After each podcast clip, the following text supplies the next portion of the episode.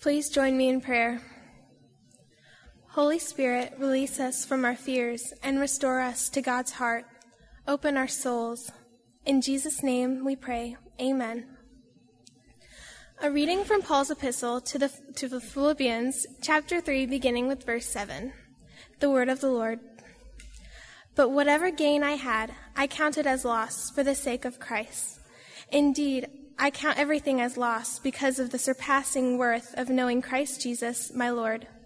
For his sake I have suffered the loss of all things and count them as rubbish, in order that I may gain Christ and be found in him, not having a righteousness of my own that comes from the law, but that which comes through faith in Christ, the righteousness from God that depends on faith, that I may know him and the power of his resurrection and may share his sufferings becoming like him in his death, that by any means possible I may attain the resurrection from the dead.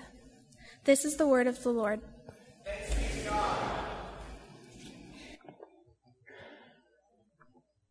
Thank you, Riley.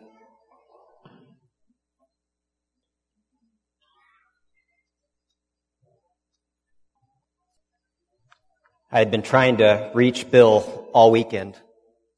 I'd called him multiple times. This was back in the early 1990s. I had left a voicemail, looked around everywhere for him. He was my campus minister, and I let him know, Bill, I, I have to talk. It's urgent. I have to get this out.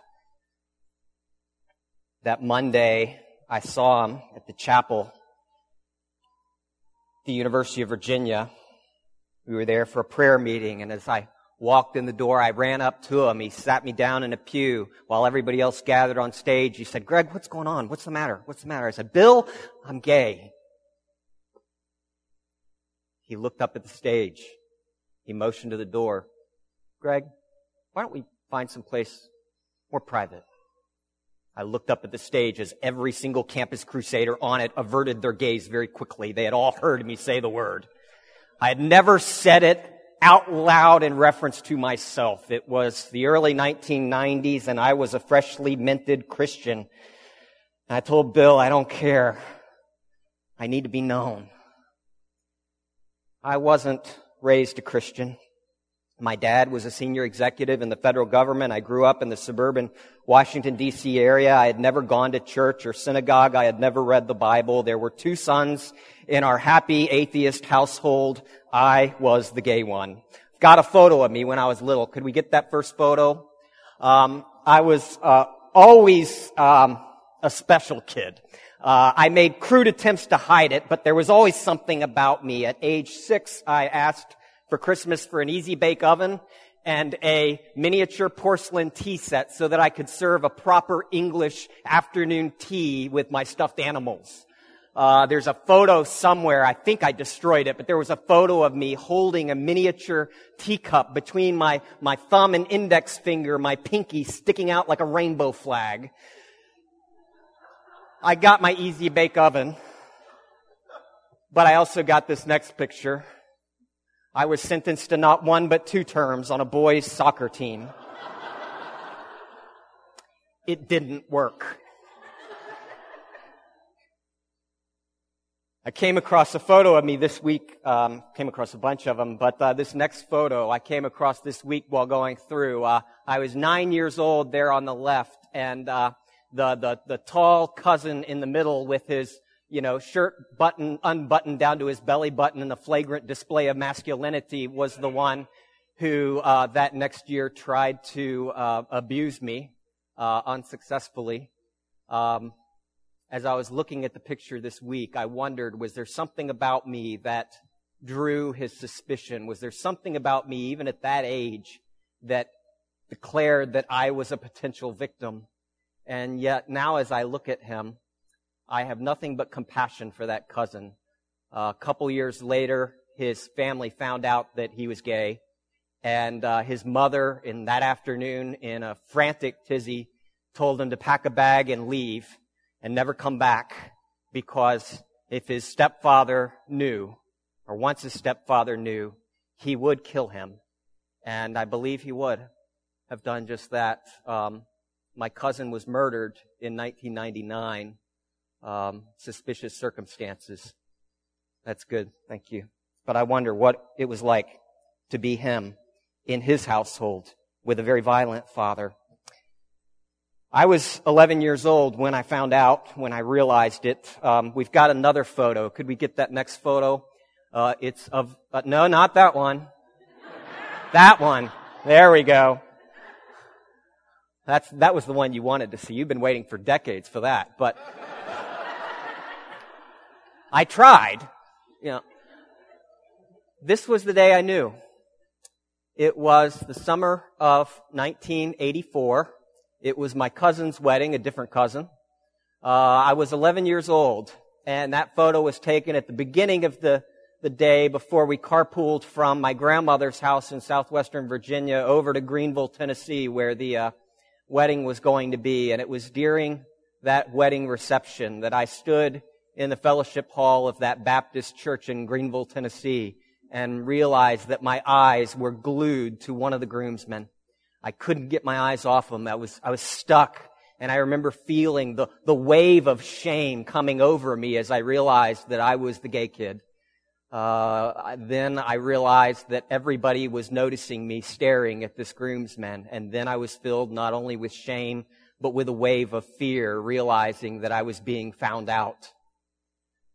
Another thing that happened that same day is I overheard family members discussing the groomsman's brother who had been kicked out of his family because he was gay and their family were Christians and Christians wouldn't put up with someone like that. That was the day that I realized I was gay, that I felt the wave of shame hit me, that I realized I would be living my life in fear and hiding. And it was the day that I realized that Christians hate gay people. My feelings were exclusive. I realized I felt toward other guys the way they felt toward girls. I was a six out of a six on the Kinsey scale, and 1984 was a terrible time to realize you're gay. 1984 was the height of the AIDS crisis. 1984 was the year in which 100 gay men were dying every single week of AIDS. Within a decade, it was a thousand gay men dying every single week from a disease that wasted you away. And I would sit and listen as all of my friends would crack jokes about how skinny all the gay people get before they die. I wish I could go back in time and tell that 11 year old kid that I know everything about him and that I love him because I was having to hide crippled by shame. The school locker room left me in a state of near panic, always wondering if I would see something or if it would affect me. On the first day of seventh grade, just a month after that, I sprang into action. I remember on the first day of seventh grade postering over the inside of my locker with a dozen shiny but tasteful pinups of Madonna. We're talking holiday, borderline, and after a couple months, I added like a virgin. I was postering over my shame, fitfully trying to conceal what Alan Downs calls the velvet rage of shame and self-hatred. I was trying to make myself lovable and normal and straight and like everybody else and definitely not queer. I had no idea Madonna would become a gay icon. That's enough of that one. I had always been, uh, that's good for the pick, thanks. I'd, I'd always been a gifted kid. I was a deep thinker. Some people passed off the fact that I was always perfectly put together in the perfectly fitted uniform. The, the, the clothes were always so together. I was always so polished. And, and I think they, they, they, they, they passed off that dandiness and quirkiness as a, maybe a side effect of being a genius, because I was really, I mean, we're talking astronomical IQ even at that point. Uh, maybe it was just a corollary because I was going to study architecture and I, I fancied myself as a social progressive. I was a pacifist. I was against the death penalty. I was for nuclear disarmament. I remember a kid named Spencer in ninth grade having this aha moment as we were talking about death and he said, Oh, that's right, Greg. You're an atheist. I didn't push back. I certainly did not believe in an ancient Near Eastern sky god who was secretly pulling the rope somewhere. Uh, you know, there I was though, at that point a gay teenager, pouring myself into my schoolwork because it's the only thing I was good at. It was the only place where I sensed I could make myself lovable, at least to my teachers. I was trying to cover over my shame. I tried everything. My senior year, I even had a sort of girlfriend. Uh, we kissed once, and it was awkward, moist. She had on lots of lip gloss. It's as far as I ever got. The thing that began to crack this whole life open began in the summer of 1984 because my little gay atheist self was the kid who, while I was working on my schoolwork, would always toggle back and forth between CNN and headline news. I was a news junkie, and I remember watching in the summer of 1984 as pro-life protesters in Atlanta, Georgia, were being arrested in huge numbers for sitting in. Uh, they were, you know, over a thousand were were arrested. Some of them spent over a hundred days in jail, and I remember watching it and I did not agree with them. I was pro-choice. I was an advocate of reproductive freedom like all the, all the smart people. Uh, but I was watching these Christians and they weren't shouting and they weren't thugs. They were middle class, well dressed people with jobs who were intentionally choosing to go to jail because they believed something. They, and I thought it strange because we're talking about embryos here but it, it profoundly affected me that, that somebody was willing to go to jail because of something they believed. You know, jail in my 15 year old imagination was the place where people like me got raped. They were willing to risk that, risk violation, give up their, their freedom. They were crawling around on the ground with police in riot gear and batons, beating some of them. And, and they were choosing to suffer on purpose and I didn't know what to make of it. But that year I was assigned a school project to write a paper on an issue that was controversial. And I chose to study abortion. This is back before the internet when to research something you actually had to go to libraries. And I remember sitting in a library, this you know, desk up against a wall, this fluorescent light buzzing behind me, and I was sitting here reading up on, on what this procedure actually entails. And as I was reading, my heart began to sink because I re- realized that, that, that the fetus was destroyed. And that left me in a weird spot philosophically because I had to decide, is this, is, is, is life sacred or not? Is life inviolate or not? Because, you know, from an atheist perspective, you have to understand that, that, that there's no ground for any of this. You know, if, if it's okay to take a human life, then it's okay to take any human life. And if it's okay to take any human life, then human life has no value or meaning or ultimate significance. And yet, if I say that it's wrong, that justice is a real thing and it's wrong to take a human life, then that means evil is real. And if evil was real, I reasoned, then, then goodness had to be real in order to be a foil from which one could discern what is truly unjust or evil. And if goodness exists, you know, Jean-Paul Sartre said that, that, that for any finite point to have any ultimate meaning, it must be in reference to an infinite point. And is there no infinite point? I was, I didn't realize it at the time, but I was already slipping down the slippery slope of the moral argument for the existence of God. And by the time I graduated from high school, I knew there was something to it. I knew there has to be a God. I suspected it was the God of the Jews and the Christians because I had seen Christians willingly giving up their freedom for what they believed, for someone other than themselves. But there in the midst of it, I knew nothing of God, nothing of Christianity, and there was my shame in the middle of it all. I remember getting down on my knees in my bedroom once in high school and just begging God, God, I don't know who or what you are, but will you please forgive me for masturbating? Will you please forgive me for being gay? Will you please stop killing the fetuses? God, I'm willing to die for you if that's what you want, but I don't know who or what you are, and I don't know what's wrong with me, and I don't know what you want me to do. It was such deep well of shame inside of me, and I didn't know any Christians. At least I didn't think I did. Uh, certainly no one had ever talked to me about Jesus except a grandmother years earlier, and I couldn't remember what she had said about Jesus or whether it was applicable to gay people who have never gone to church. I first learned about Jesus while studying architecture at the University of Virginia.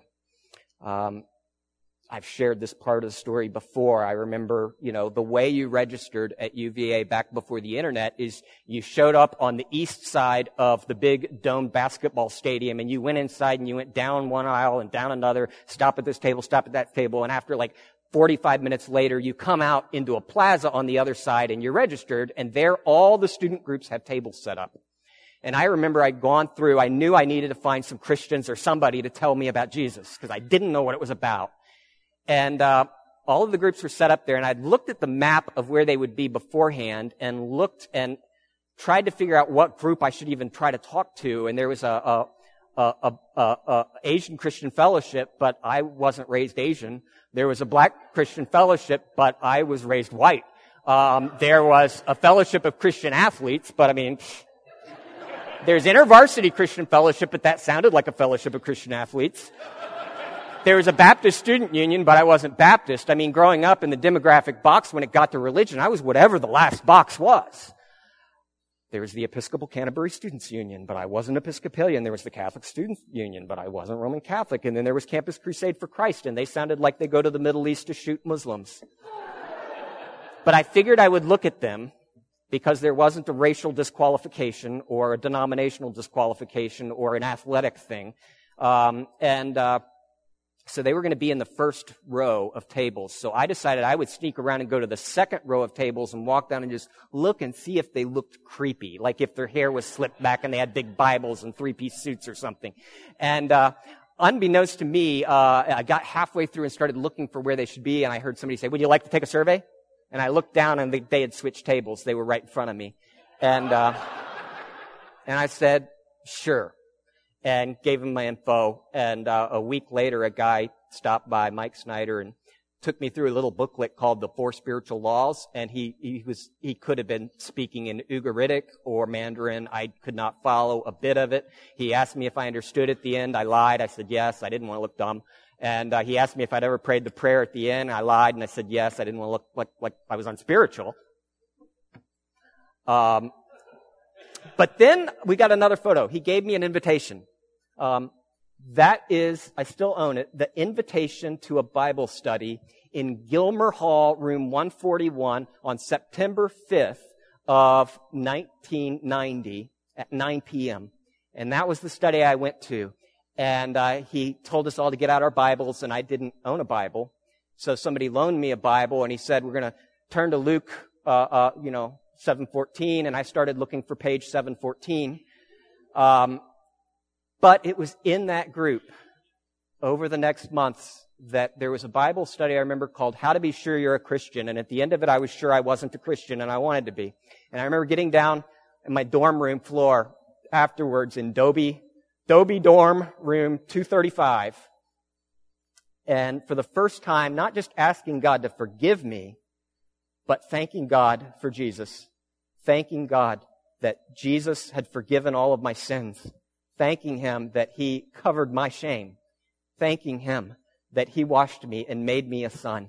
And for the first time in my life, I had an assurance of salvation that I was actually loved by God because of what Jesus had done on my behalf. We got another photo here. Uh, the guy on the left there, Mike, is the guy who led me to Christ. He led the, their group. And, and Craig in the middle with the Virginia Engineering t-shirt on, uh, he's the third person I ever came out to. Um, He's a good guy. And that's me with the glasses. Um, at age 20, I was baptized and became a member in a PCA church, Presbyterian church in Virginia. And the following year, I moved to St. Louis and joined this church so that I could enroll at Covenant Seminary, not because I had any intention of ever becoming a pastor. That took another decade. But I, I came because I wanted to know the Bible. I wanted to understand theology. I wanted to learn the scriptures. I, I was making up for lost time. Uh, and I had already read every book that R.C. Sproul had written and bought all his videos and watched them all five times, and I was ready for something more. Um, other than one very homophobic prank call by a group of fellow students, seminary was amazing because it's there that I really started to understand the depths of God's grace, the radicality of the gospel. It was there that I really began to experience God lifting my shame, clothing me in my shame, and I actually began to begin ever hesitatingly to be, to, to feel myself loved. Decades have passed, and the f- truth is that my sexual orientation has never changed. Uh, while it is true that a small percentage of same-sex attracted men can develop a level of heterosexual functioning, uh, there is some, some fluidity with sexuality, and there are always more bisexuals than there are gay people, uh, statistically. But the truth is that even in those instances where there is some shift, generally same-sex attractions do not ever go away. Uh, Mike Rosebush is a former vice president of Focus on the Family, and he's the former director of Exodus International's Professional Counselors Network. And he said of the many, many hundreds of cases of which he has personally seen and been aware, he has yet to identify a single instance in which same-sex attraction went away.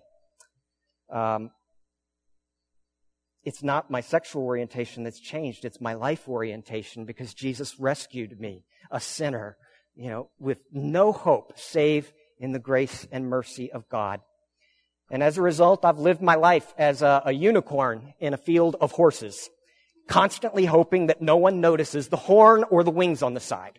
Uh, years ago, I was teaching a group of seminarians who were learning to preach, and, and one of the students mentioned in a sermon how nobody wants to be an average Joe. And I was dumbfounded. I was going to knock him two letter grades for that because I have never wanted anything more than to be an average Joe. Average Joe would be wonderful. It'd be so much better than my life. You know, I'm inundated with invitations for me and my spouse. And every time I turn to my cats and say, which one's going to be my plus one? You know? I had to decide which friend's phone number to put on the back of my diabetic ID bracelet because I have no family. You know, I read in the Bible that John the Baptist says that men dressed in fine clothes live in palaces, and I think palaces sound wonderful. I designed a pair of handmade shoes and decided to go with blue patent leather and tan top stitching, only to have some of you turn up and say, Greg, we never knew until you wore those shoes. Um, when I welcome people to my fantastic little condo in the Central West End Historic District with my Saarinen table and my Corbusier chairs, I compulsively mention that my undergrad was in architecture in order to try to um, throw off their gaydar. So why am I sharing this story now? I've been sharing it privately for 25 years, but about two and a half years ago, a fellow pastor of a PCA church in Midtown told me for the first time something I had never heard anybody say. He said, Greg, your story needs to be told. And I pushed back something about all the people and money evacuating the church as fast as possible. Um, and uh, concern that once you throw this thing out, it, it, sticks and people start to filter everything through that lens of sexuality. I can never again just be my brother Greg. I become a sexual orientation. Um, but I told him I would pray about it. And maybe I could just share a little bit through and let the telephone system do its work and everybody will eventually find out, if not that they don't already know. But, um, but he said, no, Greg, it needs to be on a billboard. I was like, hmm. but I told him I would pray about it. And as I began praying about it over the next year, um, God started speaking to me and saying, Greg, think of all the people who could benefit. All the people who, think about that 15 year old kid in youth group that's never told a soul and is suicidal because he's afraid he's going to be outed. Think of what he needs to hear, Greg. This can't be about Greg. It's got to be about Jesus. And so, about a year and a half ago, I began gathering other pastors, mentors, advisors, counselors, to ask them to gather around me and, and intentionally go into a series of discernment and prayer. And it was um, after they were all praying that suddenly the Presbyterian Church in America blew up, and the topic was homosexuality, and I became the middle of the explosion.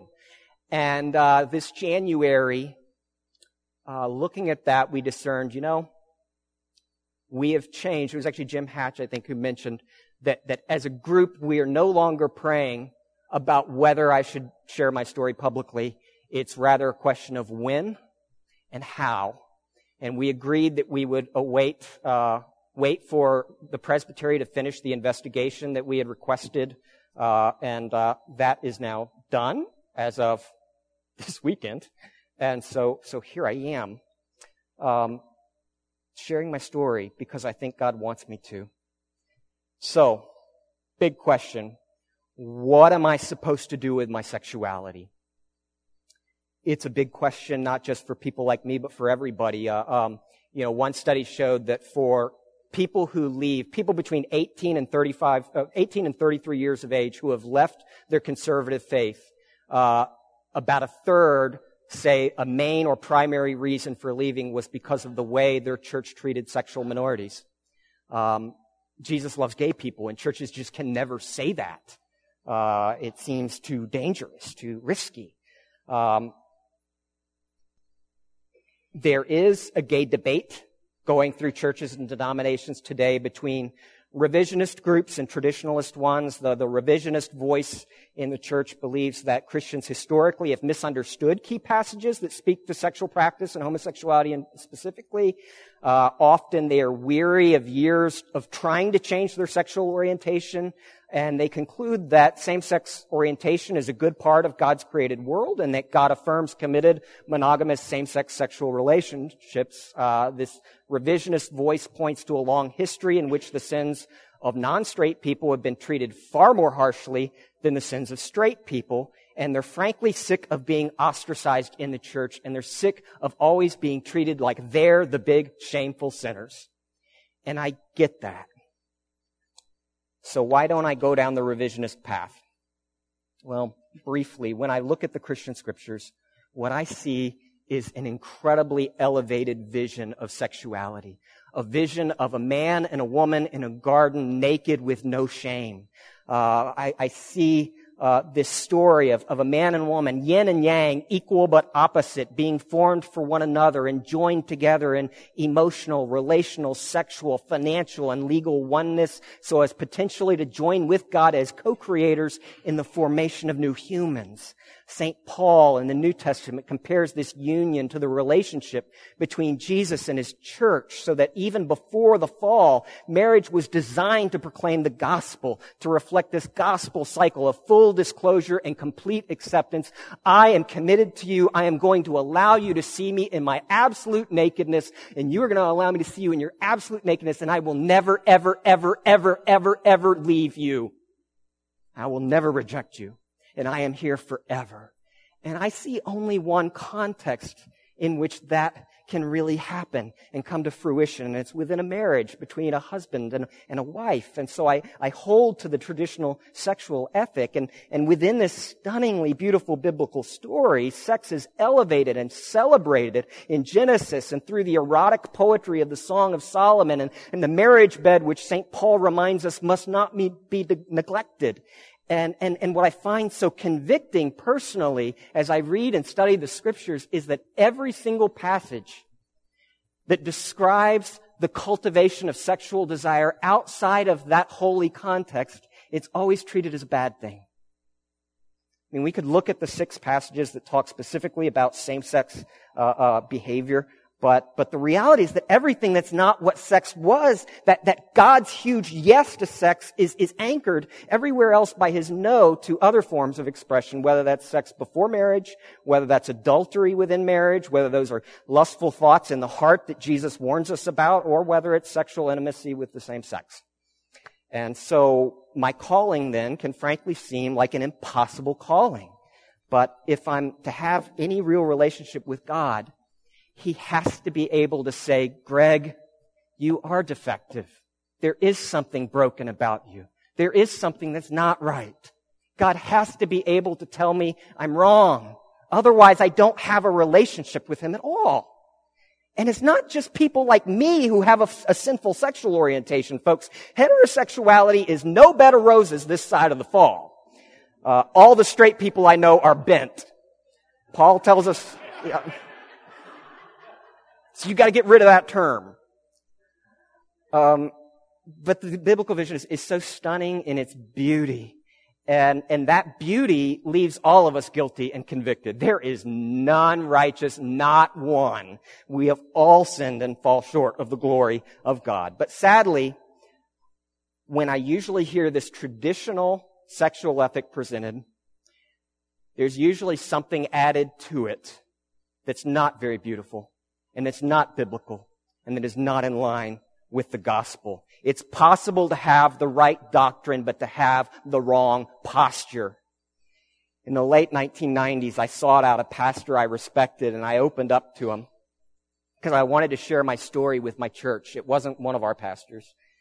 I wanted integrity. I was weary. I had only been a Christian about seven years at that point, but I was already weary of managing my image. I was fatigued over, over all of the postering over of my shame, and I desperately wanted to be the same person on the inside that I was on the outside. I wanted to tell people the truth. And, and he thundered at me, do not do it.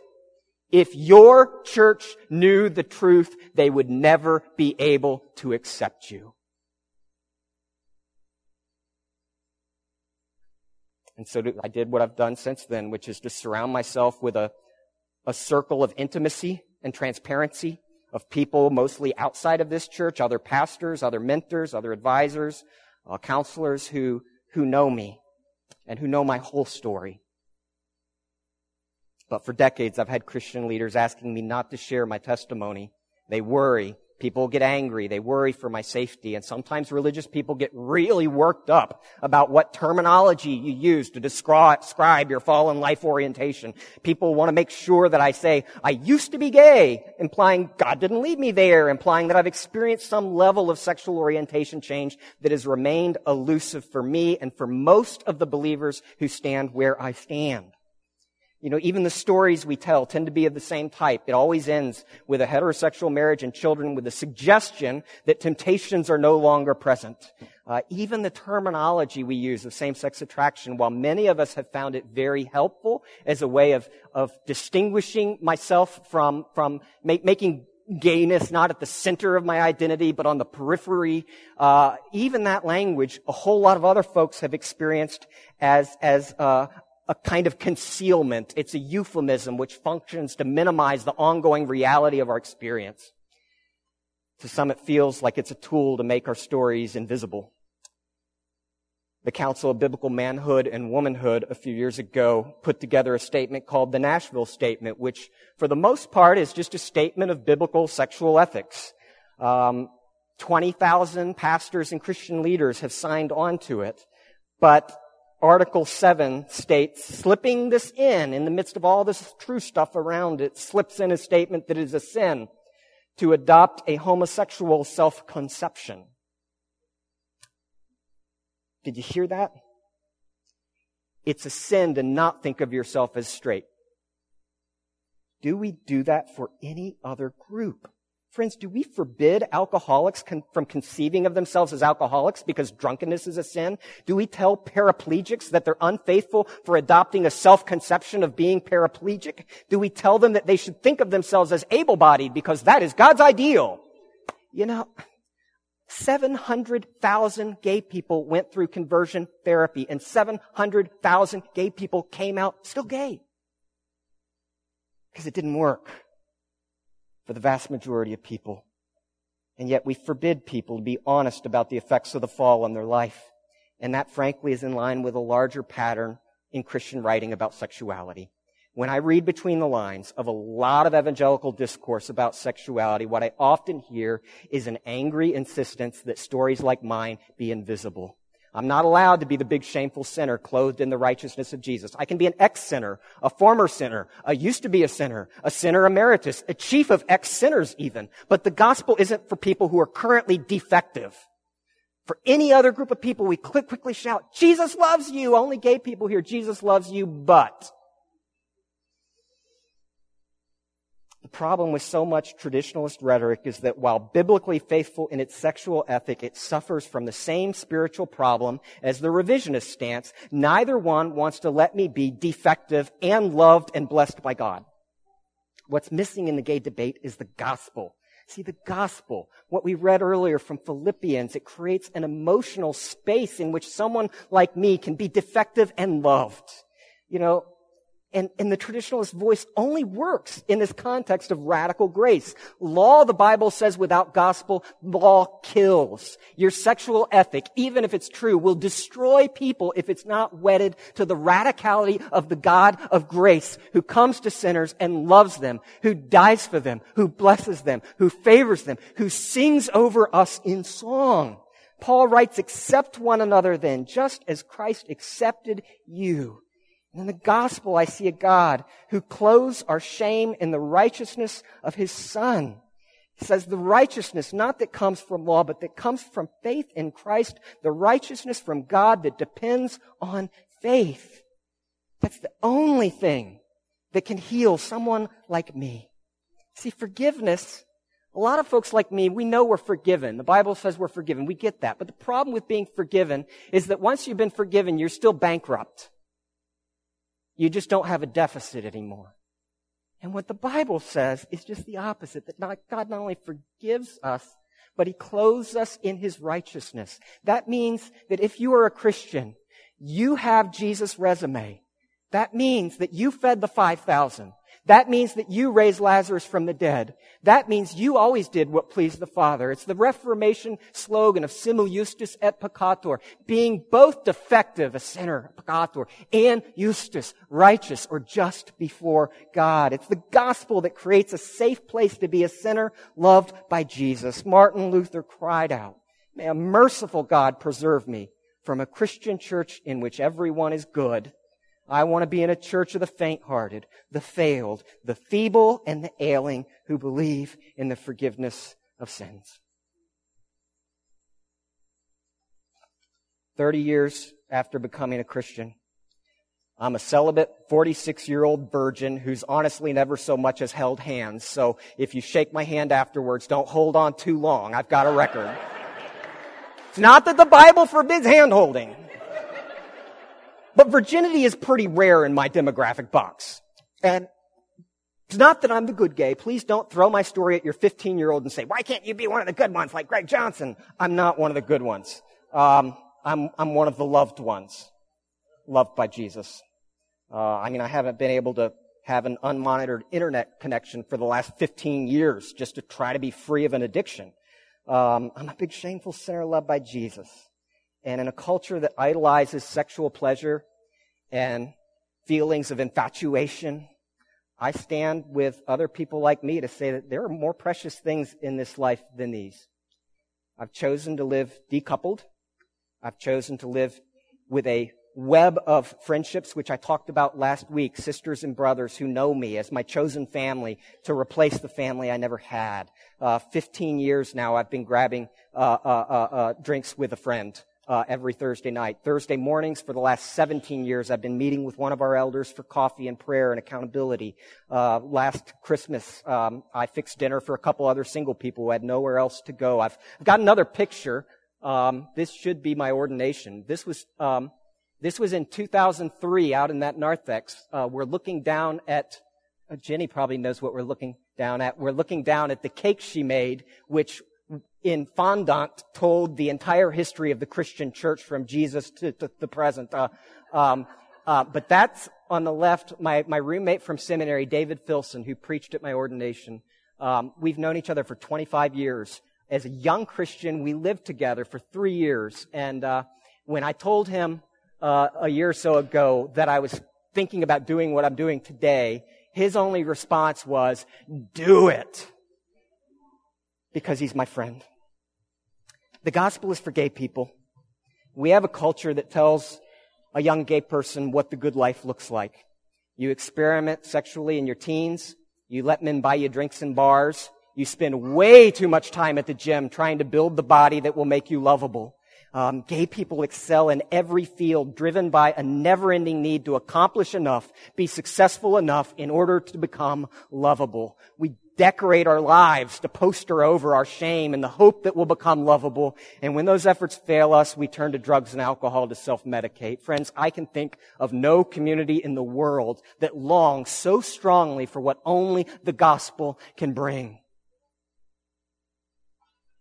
Because the gospel doesn't make me lovable. It makes me loved. And that's better. I'm thankful that a campus minister named Bill loved me.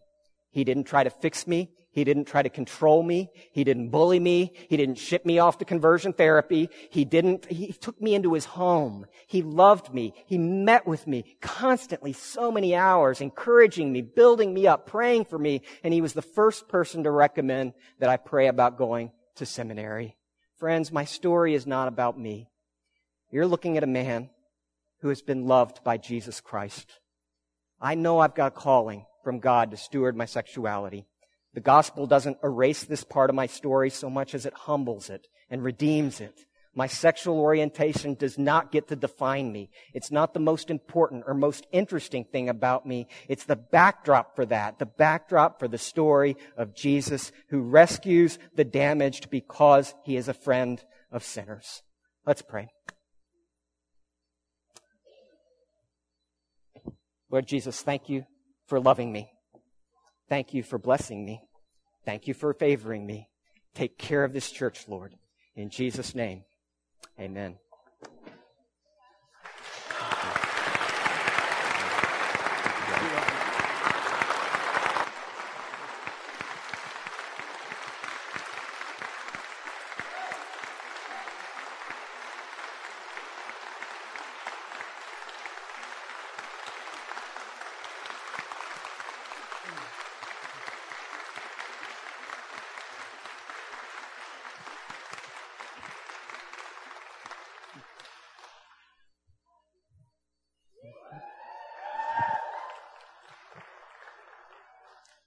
Brothers and sisters, would you pray with me now? Let's pray for Greg. This is this is a day that uh, I know has been hard for you, Greg. it's been something that uh, it's been something the session has been praying about. Many of the uh, people in our Presbyterian around have been praying for, and so we as a congregation would like to pray for you this morning as our pastor. Let's pray. Father, I come before you, and first of all, I thank you. I thank you because you're the one that called Greg here to be our pastor. You're the one that gave him the gifts that he has. You're the one who made him, who created him. And Lord, you have placed all of us in a community with him. Lord, I pray that you would strengthen Greg. He has opened up to us, and you know this, Father. He's opened up to us an area of his life that is profoundly sensitive, that is personal, that is, that is a level of intimacy, Lord, that many of us are fearful to even approach. And yet, Father, you have given him confidence in your Son to be able to share this area of brokenness with us, to be vulnerable about his own sinfulness, not, not to bring glory to himself, but to bring, bring glory to you and to your Son. And so I ask that, Lord, as this as this sermon will no doubt go out, this testimony will no go out, doubt go out over the internet and people will hear about it and it will be an opportunity for, for some, Lord, to, to exercise a zeal that has no love and it will be directed towards Greg. I pray you would strengthen him. Give him confidence in your son. He does not stand alone, but as he stands in the gospel, he stands with Christ. Lord, I pray you would strengthen him physically. Give him rest. I know there have been many hours of prayer, many hours of sleeplessness, of concern, both about the church here, Memorial, as well as the larger church, and what will happen if he opens up and shares about this and has taken a heavy toll on him physically. Strengthen him, we pray. Lord, I pray that we as a congregation would learn from Greg that before you and before one another we can be open about our brokenness Lord, whether we struggle with the same sinful desires that Greg does, Lord, we all struggle with them in that we are exactly alike. We are sinners. Help us to learn to be open, to identify with our sin, not because we take pride in it, but because by identifying with our sin, we are made worthy recipients of your forgiveness. We acknowledge our brokenness. Lord, we lift up Greg to you. Lord, we want to intercede on his behalf. Lord, I pray that also as you work through this, as this testimony goes out, many who struggle in the same area that Greg has his whole life, that they would see in this the beauty of the gospel a God who is redeeming and renewing, who accepts and loves, forgives and gives righteousness. Lord, help us as a congregation. Lord, that as we enter into a time that is going to be even more increased in the conversation around this area, that you would give us wisdom. Lord, help us to love like you loved us. When others, when others would decry or put down, Lord, or be mean and vicious, we ask that we would be able to love, to not respond in that way, but to respond with the love that you showed to us. For Lord, while we were yet sinners and rebels against you, Lord, in our vitriol and our anger against you, yet you loved us. Help us to respond in that way. Lord, I pray for the church at large, for a denomination. Lord, that as we cling to the truth of your scripture, as we cling to your gospel, we would also look towards our brothers and sisters with love and understanding. Lord, that we would take pride in Christ and in his forgiveness, that we would point all men to you. Lord, thank you that this morning Greg has pointed us to you. Greg is not defined by his sexuality. It's a part of who he is. It's a part of his falleness, even as we have parts that are fallen, Lord. But who he is, is one who is loved by you. He is one who clings to Christ. Lord, we love you and we love Greg because you have loved him. Lord, we do not reject. We do not refuse because in doing so, Lord, we would reject ourselves because it is Christ who brings acceptance.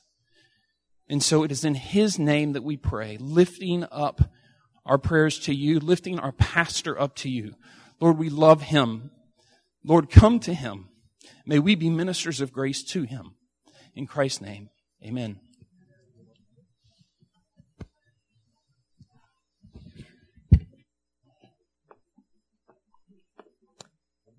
In the tradition of the church, with the sursum corda, if a blessing is not returned, then the congregation is communicated that they do not trust their leadership to lead them, and at that point we don't continue on to communion. But if you do return the blessing, then that is a sign that we have unity, that Jesus is among us, and that we can take part in this meal together. And so I say to all of you now, the Lord be with you. And also with you.